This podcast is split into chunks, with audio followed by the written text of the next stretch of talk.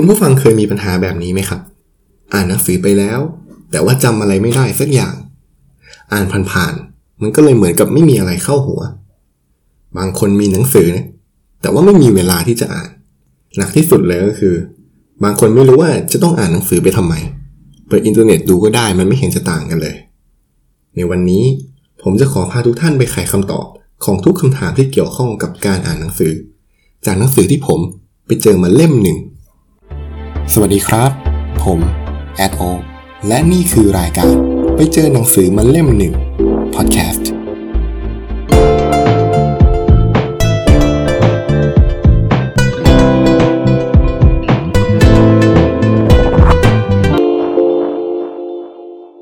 หลายคนน่าจะสงสัยนะครับว่า รายการพอดแคสต์นี่มันรายการอะไรกัน จริงๆแล้วก็ตามชื่อรายการเลยนะครับไปเจอหนังสือมาเล่มหนึ่งพอดแคสต์ จะเป็นพอดแคสต์นะครับที่ว่าด้วยหนังสือที่ผมได้ไปเจอมาเล่มหนึ่ง จะขออนุญาตนะครับ หยิบเอามารีวิว ให้กับท่านผู้ฟังได้ลองรับฟังกัน และสำหรับใน episode แรกนี้นะครับ หนังสือที่ผมเลือกหยิบมาเนี่ยเป็นหนึ่งในเล่มที่ผมรักมากเลยครับ หนังสือเล่มนี้มีชื่อว่า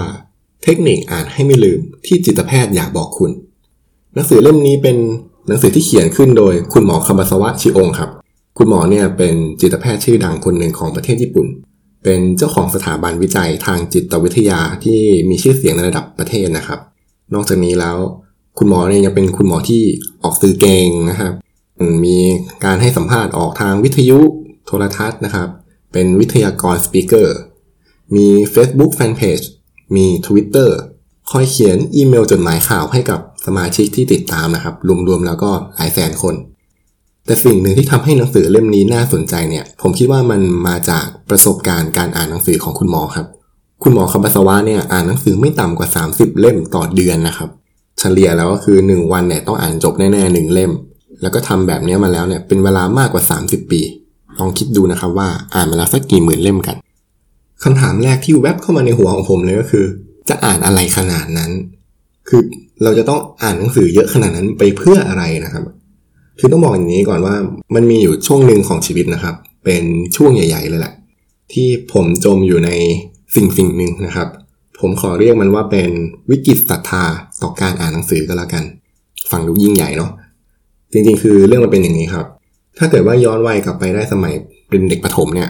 ผมพูดได้เลยว่าผมเป็นเด็กคนหนึ่งที่น่าจะเรียกได้ว่าเป็นหนอนหนังสือนะครับ มีความชอบอ่านหนังสือมากเลย อาจจะด้วยว่ายุคสมัยนั้นเนี่ยอินเทอร์เน็ตมันยังไม่เฟื่องฟูอะ คอมพิวเตอร์ผมก็ไม่มีนะครับ โทรศัพท์ก็ไม่มีเหมือนกัน ที่บ้านไม่มีแอร์ด้วย เพราะฉะนั้นเนี่ยที่พึ่งเดียวก็คือจะเป็นร้านหนังสือที่อยู่ในห้างครับใกล้ๆบ้าน ผมจะชอบมากเลยนะครับกับหนังสือโซนพวกวิทยาศาสตร์นะครับ ไปสำรวจอาณาจักรสัตว์ ดูอารยธรรมโบราณสำรวจเทคโนโลยีอวกาศนะครับ ย้อนกลับไปยุคไดโนเสาร์อะไรตัวแนวเนี้ยครับผมชอบมากเลย แต่พอเราโตขึ้นนะครับ เริ่มขึ้นมปลายเนาะขึ้นมหาวิทยาลัยเนี่ย มันคงเป็นช่วงเดียวกับที่ยุคอินเทอร์เน็ตมันมันเฟื่องฟูขึ้นมาพอดีครับ เทคโนโลยีแบบไร้สายเทคโนโลยีที่พกพาได้อย่างสมาร์ตโฟนเนี่ยมันบูมขึ้นมาพอดีเลย ไอ้สิ่งเหล่านี้นะครับที่มันค่อยๆทำให้เด็กที่รักหนังสือคนนั้นเนี่ยมันค่อยๆ fade ตัวหายไป คือถ้าจะให้พูดเนี่ยนะครับ นอกจากชีตเรียนเนี่ยถ้าเกิดว่านับชีตเรียนว่าเป็นหนังสือเนาะผมไม่เคยแตะหนังสืออื่นนอกจากชีตเรียนเลย ถ้าอยากรู้อะไรเนี่ย ผม search หาลูกเดียวเลยครับ search จนเรียกได้ว่าผม search เก่งอะ คือหลักการเนี่ยถ้าเราเข้าใจว่าเราจะเลือกข้อมูลจากแหล่งข้อมูลไหนที่มันน่าเชื่อถือเนี่ย ผมเชื่อว่าเราจะสามารถตอบคำถามทุกคำถามได้ในโลกนี้ ด้วยความที่เราใช้ชีวิตอยู่กับอินเทอร์เน็ตมาเนี่ย มันก็เริ่มทำให้เรารู้สึกว่า หนังสือมันไม่สำคัญ มันช้า แล้วมันก็ล้าสมัยมากด้วย เราไม่จำเป็นจะต้องเสียเวลาไปกับการนั่งไล่เปิดหาหนังสือทีละหน้าหรือเปล่า ปัญหามันเลยมาเริ่มเกิด ตอนที่ผมเริ่มทำงานนี่แหละ อาจจะด้วยความที่งานที่ผมทำเนี่ยมันมี free time ค่อนข้างเยอะนะครับ เราก็เลยมีเวลาอยู่กับตัวเองมากขึ้น ผลก็คือผมรู้สึกเหมือนกับว่าตัวเองอะมันขาดอะไรไปสักอย่าง เหมือนข้างในมันเคว้งคว้างอะมันมันอธิบายไม่ถูกเหมือนกัน จนมีวันหนึ่งที่ไม่รู้ว่านึกอะไรนะครับ ก็เลยเดินไปในร้านหนังสือในห้างนะครับ แล้วก็ไปเจอกับหนังสือเล่มนี้นี่แหละ เทคนิคอ่านให้ไม่ลืมที่จิตแพทย์อยากบอกคุณ นะครับ แล้วไม่รู้ว่าด้วยบุญกรรมอะไรนะครับ หยิบมาปุ๊บผมก็เปิดไปเจอหน้าที่เป็นบทแรกเลยนะครับ ที่เขาว่าด้วยเรื่องหนังสือกับอินเทอร์เน็ตพอดี ตอนนั้นเนี่ยมันอารมณ์เหมือนกับพระมาโปนะครับ สติมันกลับมาอีกครั้งเลย เรารู้เลยว่าไอ้นี่แหละ คือสิ่งที่มันหายไปในตัวเราตอนนั้นไอ้เด็กน้อยคนที่เคยสนุกกับการอ่านหนังสือคนนั้นเนี่ยมันหายไป ผมก็เลย มีความรู้สึกรักหนังสือเล่มนี้มากๆครับแทบจะเรียกว่าเป็นหนังสือแห่งโชคชะตาเล่มหนึ่งเลย เพราะว่ามันพาผมกลับเข้าสู่ความรักหนังสือที่เคยหายไป ทีนี้มาว่ากันถึงเรื่องของเนื้อหาในหนังสือบ้างนะครับสำหรับหนังสือเล่มนี้แล้วเนี่ยผมคิดว่ามันแบ่งออกได้เป็น 2 บทใหญ่ๆ บทแรกนะครับ จะเป็นการพูดถึงเหตุผลที่เราควรอ่านหนังสือ หรือว่าเอาง่ายๆคืออ่านหนังสือเนี่ยมันให้อะไรกับเรานะครับ และอีกบทหนึ่งนะครับ เป็นส่วนที่2เนี่ยจะพูดถึงเทคนิคการอ่านอย่างไรให้ไม่ลืมครับ ทีนี้เรามาดูในส่วนแรกกันก่อน ผมขอเริ่มด้วยคำถามอย่างนี้ก่อนแล้วกันนะครับ ถ้าเกิดว่าให้คุณผู้ฟังเนี่ยบอกสิ่งสิ่งหนึ่งที่สำคัญที่สุดในชีวิตเนี่ย คุณคิดว่าสิ่งนั้นคืออะไรครับ ถ้ามองในมุมของคุณหมอคาบาสวะแล้วเนี่ย คุณหมอเขาบอกว่า ถ้าเกิดลองถามแบบนี้กับคนทั่ว ๆ ไปนะครับ คนที่เดินผ่านไปผ่านมาดูเนี่ย คิดว่าคำตอบเนี่ย ส่วนใหญ่คงหนีไม่พ้นสิ่งห้าสิ่งนี้ครับ 1. คือความรู้ 2. คือเวลา 3. คือสุขภาพ 4. คือเงิน และ 5. คือความสัมพันธ์กับคนรอบข้าง หรือว่าความสัมพันธ์ในครอบครัว ประเด็นก็คือห้าสิ่งที่เราบอกว่ามันสำคัญที่สุดในชีวิตเนี่ย สิ่งเหล่านี้มีอยู่ในหนังสือทั้งนั้นเลย ทีนี้เราจะมาพูดกันถึงทีละส่วนนะครับ อย่างแรกเลยก็คือเรื่องของหนังสือกับความรู้เนาะ อันนี้คือแน่นอนชัดเจนมากว่าเกี่ยวข้องกันนะครับ เดินไปถามใครก็ตามว่าอ่านหนังสือแล้วได้อะไรนะครับ ผมเชื่อว่า 90 95%เนี่ยจะต้องตอบว่าก็ได้ความรู้นี่แหละเนาะถึงแม้ว่าจะฟังดูแบบกำปั้นทุบดินหน่อยนะครับ แต่ว่ามันก็เป็นความจริงที่สุดประเด็นคืออย่างนี้ครับ ทุกวันนี้ผมเชื่อว่ามีคนจำนวนไม่น้อยเนี่ยที่เคยเป็นแบบผมอะ่ะคือเรารู้สึกว่านี่มันยุคอินเทอร์เน็ตนะคุณ เราไม่จำเป็นจะต้องหาความรู้ที่ได้จากหนังสือหรอก ความรู้มันมีเยอะอยู่ล้วเราสามารถสืบค้นได้ คุณหมอเขาก็เลยเริ่มเน้นย้ำด้วยคำถามคำถามหนึ่งครับว่า คุณแยกออกหรือเปล่าว่า สิ่งที่คุณได้เนี่ย มันเป็นความรู้จริง ๆ หรือมันเป็นแค่ข้อมูล ถามว่าความรู้กับข้อมูลเนี่ยมันต่างกันยังไง ข้อมูลครับหรือว่า Data เนี่ยโดยหลักการแล้วมันคือข้อเท็จจริง เป็นบันทึกของเหตุการณ์จริงที่เกิดขึ้นนะครับ หรือว่าเป็นบันทึกที่พูดถึงผลลัพธ์ของสิ่งที่มันเกิดขึ้นมา อันนี้คือลักษณะของข้อมูล เพราะฉะนั้นเนี่ยมันจะมีข้อเสียอยู่อย่างนึงก็คือ มันจะมีความเก่าเร็วมากเลย เพราะมันคือเหตุการณ์ที่เกิดขึ้นณวันวันหนึ่งนะครับ โดยคนคนหนึ่งในช่วงเวลาหนึ่ง เมื่อมันผ่านพ้นไปเนี่ยมันก็จบไป ส่วนนี้มันจะต่างกับความรู้หรือว่า knowledge knowledge เนี่ยมันเป็นสิ่งที่ต่อยอดออกมาจากข้อมูลครับ มันคือการเอาข้อมูลเนี่ยมากลั่นกรอง มาคิด วิเคราะห์ สังเคราะห์ และตกผลึกออกมาเป็นสิ่งใหม่ เป็นหลักการเป็นเหตุผล เป็นทฤษฎีนะครับ เพราะฉะนั้นเนี่ยโดยปกติแล้วเนี่ยเราบอกว่าหนังสือเนี่ยจัดเป็นแหล่งของความรู้ ในขณะที่ตัวอินเทอร์เน็ตเนี่ยมันมีลักษณะของความเป็นแหล่งข้อมูลครับ เป็นเหมือนกับหนังสือพิมพ์ ให้ลองนึกภาพอย่างนี้กันว่า ถ้าเราลองเอาหยิบหนังสือพิมพ์ของสัปดาห์ที่แล้วนะครับมาเทียบกับหนังสือสักเล่มหนึ่งที่ตีพิมพ์ไปแล้วเมื่อหลายสิบปีก่อนนะครับ ลองหยิบมาตั้งใจอ่านดูเนาะคุณคิดว่าสิ่งไหนเนี่ย ที่จะให้ประโยชน์ต่อเราในตอนนี้เนี่ยได้มากกว่ากันคำตอบก็น่าจะเป็นหนังสือนั่นแหละเนาะเพราะว่าอย่างน้อยเนี่ยมันคงมีสักส่วนนะครับ ที่เราอ่านแล้วเรารู้สึกว่า เฮ้ย อันนี้มีประโยชน์ บางครั้งเนี่ยมันอาจจะเป็นสิ่งที่เฮ้ย เราไม่เคยนึกถึงมันมาก่อนเลย ในขณะที่หนังสือพิมพ์เนี่ยน่าจะให้อะไรได้น้อยกว่า เพราะว่าหลักๆคือมันเป็นข้อมูลมันคือข่าวสารเนาะเกิดขึ้นแล้วจบไป เพราะฉะนั้นเนี่ยมันจะต่างกับความรู้ตรงที่มันยังมีหลักการบางอย่าง ที่เรายังสามารถหยิบเอามาใช้ได้อยู่ อินเทอร์เน็ตก็ไม่ได้ต่างกับหนังสือพิมพ์ครับ คือโอเคแหละเราอาจจะบอกว่าไม่จริงหรอกในอินเทอร์เน็ตมันก็มีความรู้อยู่ คือผมไม่ได้มองว่าอินเทอร์เน็ตเป็นตัวร้ายนะครับ ความรู้เนี่ยมันมีแน่นอน เพียงแต่ว่าต้องรู้ก่อนว่าโดยปกติแล้วเนี่ยความรู้ที่ปรากฏอยู่บนอินเทอร์เน็ตเนี่ยมันจะมาในลักษณะที่ถูกตัดแบ่งออกมา เพราะฉะนั้นเนี่ยสิ่งที่เราอ่านเนี่ย มันเลยทำให้เราขาดการปะติดปะต่อ เราจะมองไม่เห็นภาพรวมนะครับ หรือองค์รวมของความรู้ในเรื่องเรื่องนั้น ถ้าเกิดเราไม่เคยรู้เกี่ยวกับสิ่งสิ่งนั้นมาก่อนเลยเนี่ย การสืบค้นหรือเรียนรู้ผ่านอินเทอร์เน็ตเนี่ย มันจะต้องใช้เวลาอย่างมากนะครับ เมื่อเทียบกับการอ่านหนังสือ และด้วยความที่ข้อมูลมันมาแบบเป็นท่อนๆนะครับ ตัดแบ่งมาแล้ว มันเลยทำให้เราสามารถจดจำข้อมูลที่ปรากฏบนอินเทอร์เน็ตเนี่ยได้ยากกว่า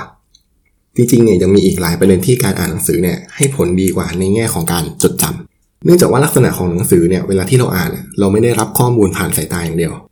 เราต้องใช้มือจับเนาะค่อยๆ เปิดพลิกทีละหน้านะครับ เพราะฉะนั้นลักษณะทางกายภาพของหนังสือที่มันมีความเป็นสามมิติเนี่ยมันจะช่วยให้สมองเนี่ยประมวลผลและก็จดจำได้ดีกว่า การอ่านผ่านหน้าจอ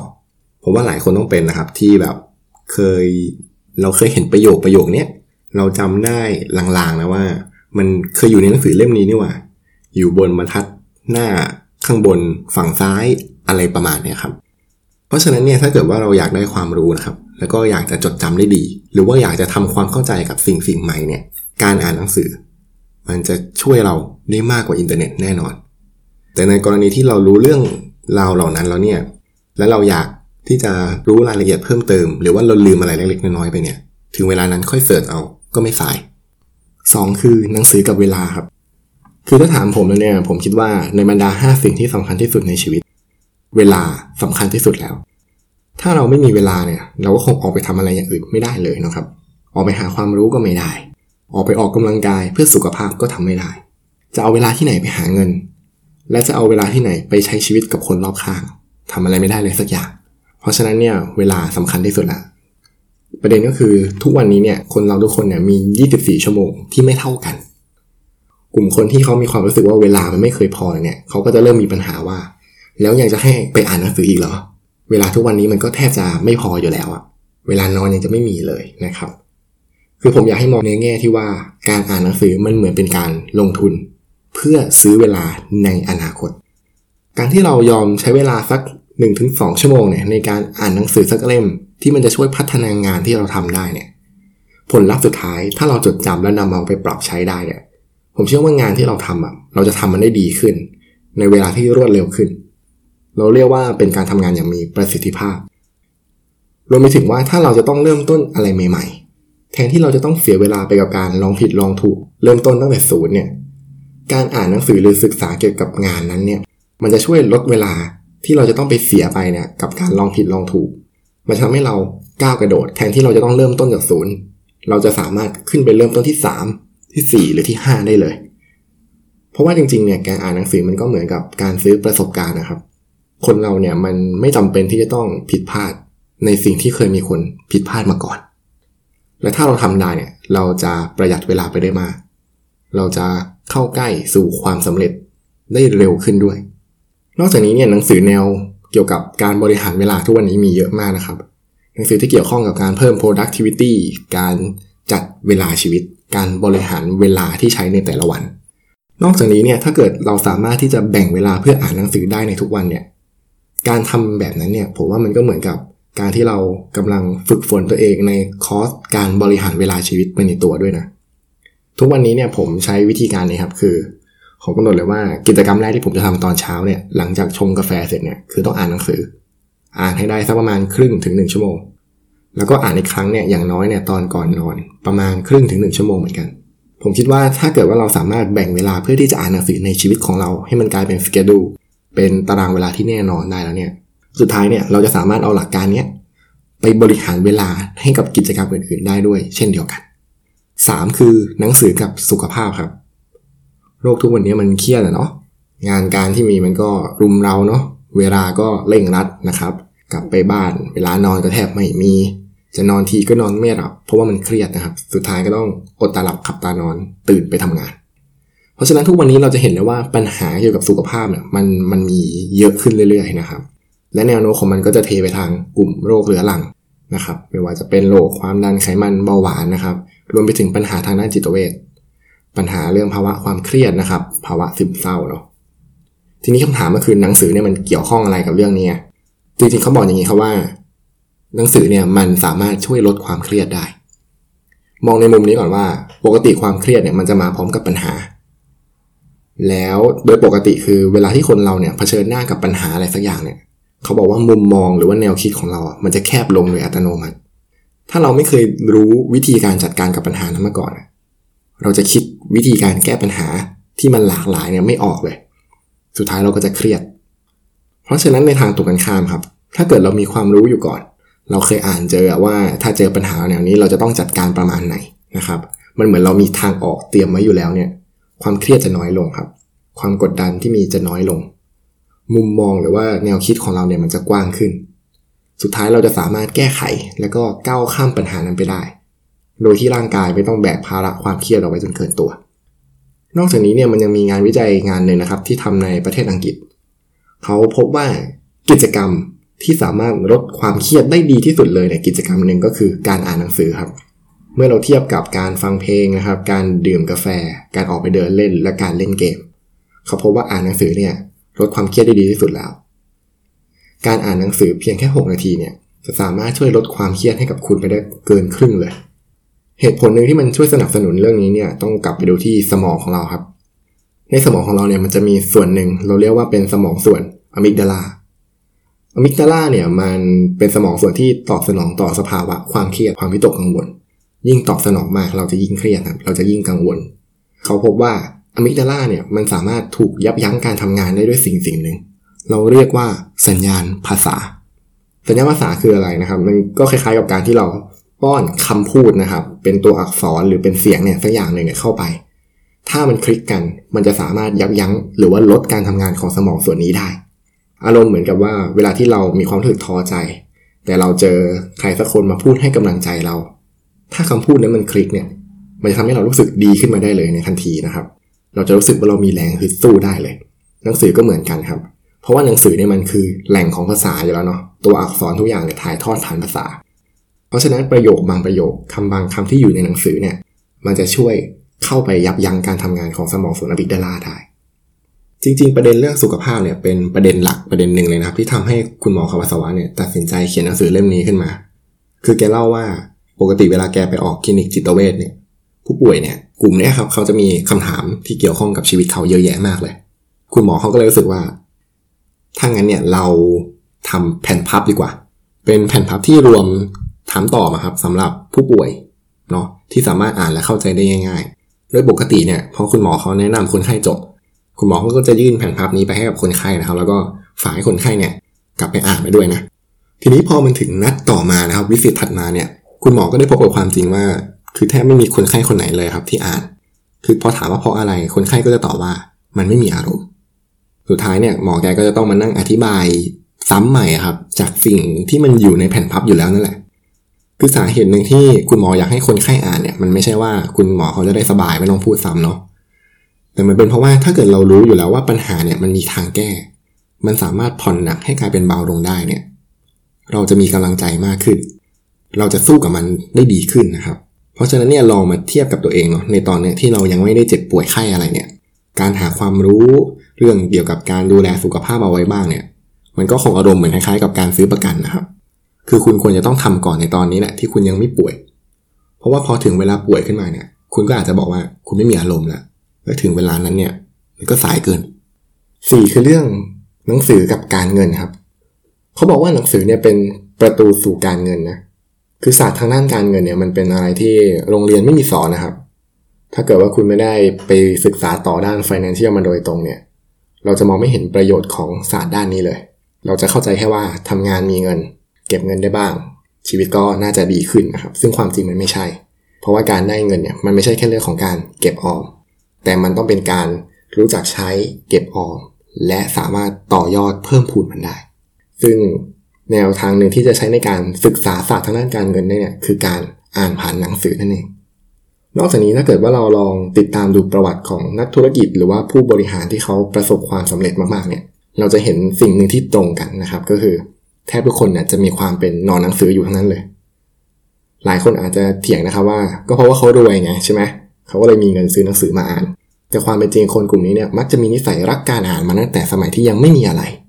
สมัยที่ยังเริ่มต้นที่ศูนย์ซึ่งสำหรับใครที่มีความคิดว่าเพราะรวยแล้วจึงมีหนังสืออ่านเนี่ย คุณหมอก็เขียนเอาไว้ค่อนข้างแรงเหมือนกันเอาเรื่องเลยนะครับ คือคุณหมอเขียนไว้ว่า ถ้าคุณเป็นคนไม่อ่านหนังสือเนี่ย หรือคุณไม่เห็นประโยชน์ของการอ่านหนังสือ ต่อให้วันหนึ่งคุณรวยถูกหวยขึ้นมาเนี่ย คุณก็ไม่มีทางเอาเงินไปลงทุนกับการซื้อหนังสือหรอก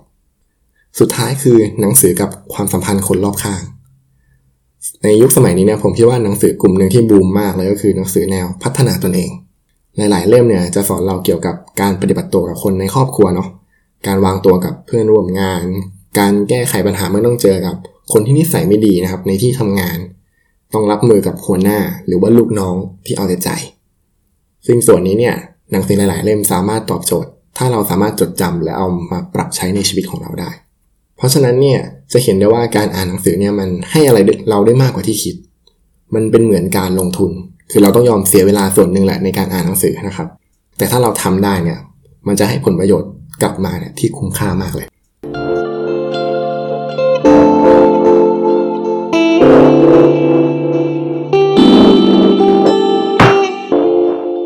ทีนี้เมื่อเรารู้แล้วว่า การอ่านหนังสือเนี่ยมันให้อะไรกับเราได้บ้างนะครับ ก็ต้องมาดูกันว่า ถ้าจะอ่านหนังสือเนี่ยควรจะต้องอ่านยังไงให้มันมีประสิทธิภาพ ในเล่มนี้เนี่ยคุณหมอให้กดไปแค่ 3 ข้อเท่านั้นเองเป็น 3 ข้อใหญ่ๆ ที่ว่าถ้าเกิดคุณเข้าใจ คุณจะสามารถอ่านหนังสือได้ดีขึ้นแน่นอน ข้อที่ 1 การอ่านหนังสือคุณจะต้องจดจำเนื้อหาให้ได้ ข้อที่ 2 อ่าน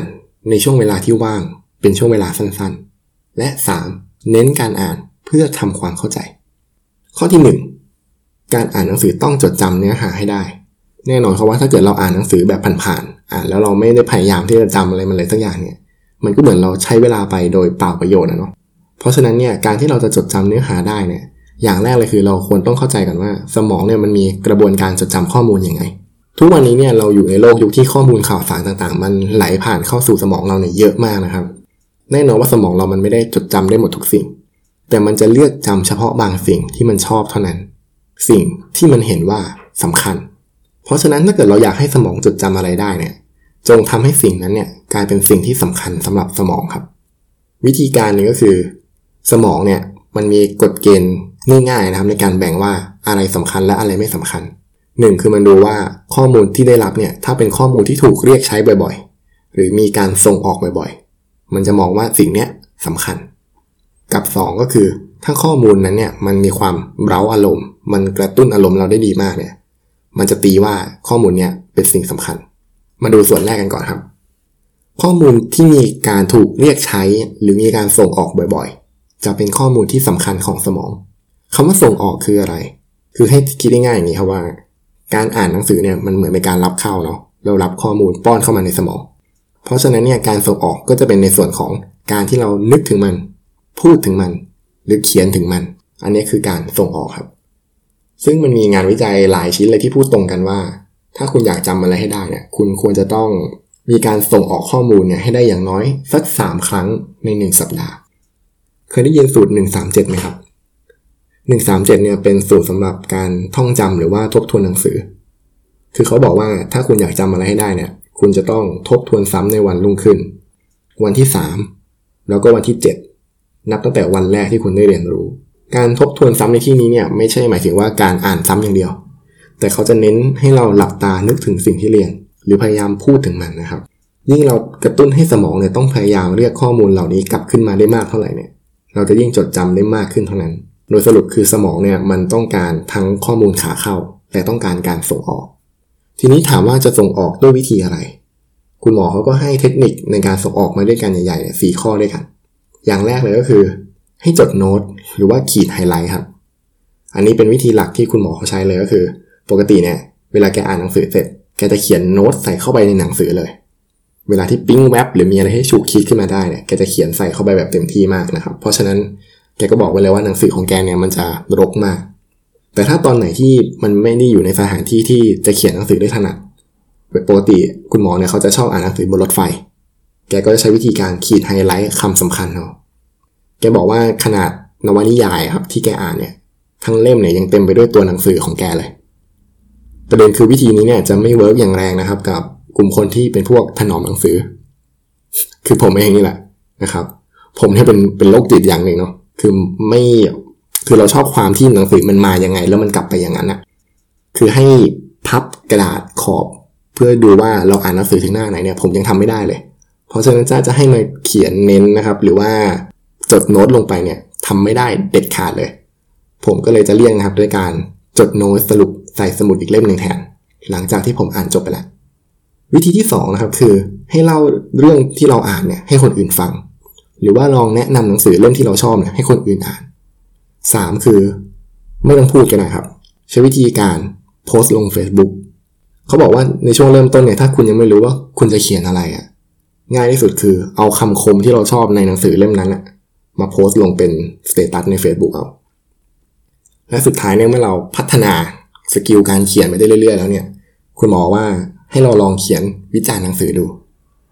เขียนสรุปว่าเราได้อะไรจากหนังสือเล่มนี้ เราชอบส่วนไหน เราไม่ชอบส่วนไหนนะครับ ทั้งหมดนี้เนี่ยคือเทคนิคในการส่งออกข้อมูล ทีนี้ข้อมูลอีกกลุ่มหนึ่งที่สมองมันจะตีว่าสำคัญ มันคือข้อมูลที่สามารถเร้าอารมณ์เราได้ หลักการนี้มันจะสัมพันธ์กับการทำงานของสารสื่อประสาทหลายชนิดในสมองของเราครับโดยปกติคุณหมอจะใช้วิธีการนี้คือ ถ้าคุณจะอ่านหนังสืออะไรสักอย่างเนี่ยให้กำหนดเป้าหมายชัดเจนไปเลยว่า จะอ่านให้จบภายในกี่วัน 3 วันหรือ 7 วัน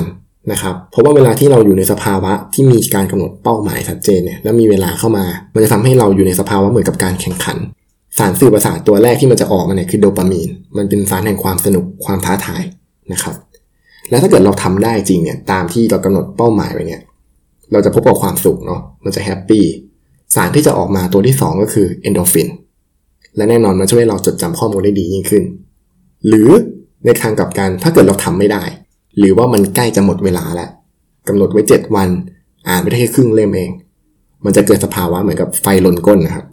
เวลาสภาวะแบบนี้เนี่ยมันจะมีสารสื่อประสาท2ตัวที่ออกมา มันคืออีพิเนฟรีนกับ norepinephrine ซึ่งทั้งหมดเนี่ยมันก็จะช่วยให้เราจดจำข้อมูลได้ดียิ่งขึ้นเหมือนกัน กฎข้อที่ 2 คือการแบ่งอ่านในช่วงเวลาสั้นๆ อันนี้เนี่ยมันจะตอบโจทย์กับคนที่ไม่มีเวลามากนะครับ คือคุณหมอเขาบอกอย่างนี้ว่า เราอาจจะต้องกลับมานั่งถามตัวเองก่อนนะว่า ที่เราบอกว่าเราไม่มีเวลาเนี่ย เราไม่มีจริง ๆ หรือเปล่า ถ้าเราตัดเอาช่วงเวลาที่เรานั่งลอยๆ เวลาเดินทางนะครับ นั่งเมอดู YouTube ถ่าย Facebook เนี่ย ถ้าเราคัดเวลาพวกนี้รวมๆกันออกมาเนี่ย ผมคิดว่ามันจะได้เป็นจำนวนตัวเลขที่ค่อนข้างน่าอัศจรรย์เลย อย่างน้อยๆเนี่ยสักสองชั่วโมงที่เป็นเวลาที่เราใช้ไปแบบเสียเปล่าเนี่ย ซึ่งเวลาประมาณ 2 ชั่วโมงเนี่ยมันก็เป็นเวลาที่เพียงพอแล้วนะที่จะอ่านหนังสือเล่มเล็ก ๆ จบได้สบายๆ เพราะฉะนั้นกฎข้อนี้ง่าย ๆ เลยครับ ลดการเล่นมือถือลง แล้วหันมาพก หนังสือแทนสักเล่มหนึ่งพยายามหยิบหนังสือออกมาแทนเวลาที่เราพยายามจะหยิบมือถือนะครับ จริงๆคำว่าการอ่านสั้นๆเนี่ยมันมันดีกว่าการที่เราฝืนอ่านรวดเดียวยาวๆหลายชั่วโมงเลยนะโดยเฉลี่ยเราจะมีสมาธิได้สูงสุดเนี่ยไม่เกิน 15 นาทีล่นล่นลงมาหน่อยจะอยู่ที่ประมาณ 45-90 นาที เป็นสมาธิระดับปานกลาง ถ้าเกินเวลา 90 นาทีเนี่ยเราคุณไม่ได้พัก คุณจะหลุดแน่นอน ดังนั้นเนี่ยการแบ่งอ่าน มันจะช่วยให้เราสามารถโฟกัสกับเนื้อหาที่เราอ่านได้ดีขึ้น โดยปกติผมเนี่ยจะใช้วิธีการแบ่งอ่านเป็นบท คือจบบทนี้ก่อนแล้วค่อยไปทำอย่างอื่น กฎข้อสุดท้ายนะครับคือ จงอ่านเพื่อทำความเข้าใจ ในที่นี้หมายถึงว่าอ่านหนังสือจบแล้ว คุณต้องอธิบาย หรือว่าแสดงความคิดเห็นต่อเนื้อหาที่เราอ่านไปได้ เพราะฉะนั้นเนี่ยกฎข้อนี้หลักการง่ายๆนะครับคือ เวลาอ่านหนังสือเนี่ยคุณต้องพยายามคิดตาม คุณไม่จำเป็นต้องรีบนะครับ ทุกวันนี้มันจะมีเทคนิคการอ่านหนังสือที่แบบรวดเร็วเนาะประหยัดเวลานะครับสมกับเป็นโลกยุคความเร็วสูง เทคนิคแบบ skim reading เนาะหรือว่าการอ่านแบบอ่านเร็วเลยคือเป็น speed reading ซึ่งประเด็นตรงนี้เนี่ยต้องระวังอย่างหนึ่งคือ ถ้าเกิดเราสนใจที่จะใช้แต่เทคนิคพวกนี้ แต่สุดท้ายเราไม่ได้เนื้อหาอะไรกลับมาเลย เราใช้เทคนิคอ่านเร็วก็จริง แต่เราจำอะไรไม่ได้เนี่ย มันก็เหมือนเราใช้เทคนิคไปโดยเปล่าประโยชน์ เสียเวลาไปโดยใช่เหตุเหมือนกัน เพราะฉะนั้นเนี่ยสำหรับใครที่อ่านไม่เก่งเนี่ยคุณไม่ต้องรีบครับ ค่อยๆอ่าน พยายามคิดตามไปเรื่อยๆ ผมชอบคำหนึ่งที่หนังสือเล่มนี้ใช้มากเลยก็คือ การอ่านหนังสือเนี่ยหนึ่งคุณต้องได้เรียนรู้เนาะและ 2 คืออ่านหนังสือเพื่อฉุกคิด ฉุกคิดในที่นี้หมายถึงว่า อ่านแล้วเนี่ยเราจะต้องต่อยอดจากสิ่งที่เราอ่าน จากสิ่งที่หนึ่งสี่เขาพูดมาเนี่ยได้ เราสามารถเอามาปรับใช้ในชีวิตของเราได้ เราสามารถเทียบเคียงกับประสบการณ์ที่เราเคยผ่านมาได้ เพราะว่าเนี่ยสำคัญ เพราะฉะนั้นเนี่ยคุณไม่จำเป็นต้องเร็ว คุณไม่จำเป็นต้องเร่ง อ่านไปได้เรื่อยๆเนี่ยสักวันหนึ่งเนี่ยคุณจะอ่านมันได้เร็วขึ้นเอง อันนี้มันจะไปตรงกับเทคนิคหนึ่งที่เคยได้ฟังจากอาจารย์นพดลนะครับจากเพจนพดลสตอรี่คืออาจารย์นพดลเนี่ยเขาบอกว่า ผมไม่ได้เป็นคนอ่านเร็ว ผมแค่อ่านมากแค่นั้นเอง ทั้งหมดที่ว่ามานี้ก็คือส่วนของความรู้นะครับที่ผมสรุปมาได้จากหนังสือเล่มนี้นะครับ เทคนิคการอ่านให้ไม่ลืมที่จิตแพทย์อยากบอกคุณ การอ่านหนังสือเนี่ยมันเป็นเหมือนการลงทุนครับ และเป็นการลงทุนที่คุณสามารถเห็นผลได้ในทุกระยะเลย มันตอบโจทย์สิ่งที่สำคัญที่สุดในชีวิตได้แทบทุกอย่าง ไม่ว่าจะเป็นความรู้ เวลา สุขภาพ การเงิน และความสัมพันธ์ เพราะฉะนั้นจงอ่านหนังสือ จดจำให้ได้นะครับ เน้นการส่งออกเนาะพยายามหาเวลาว่างนะครับ และแบ่งอ่านในช่วงเวลาสั้นๆ สุดท้ายคือคุณไม่ต้องรีบ แต่ขอให้คิดตามและพยายามทำความเข้าใจสำหรับเทปนี้ก็คงขอจบไปเพียงเท่านี้นะครับ หวังว่าจะเป็นประโยชน์ต่อคุณผู้ฟังบ้างไม่มากก็น้อย สวัสดีครับ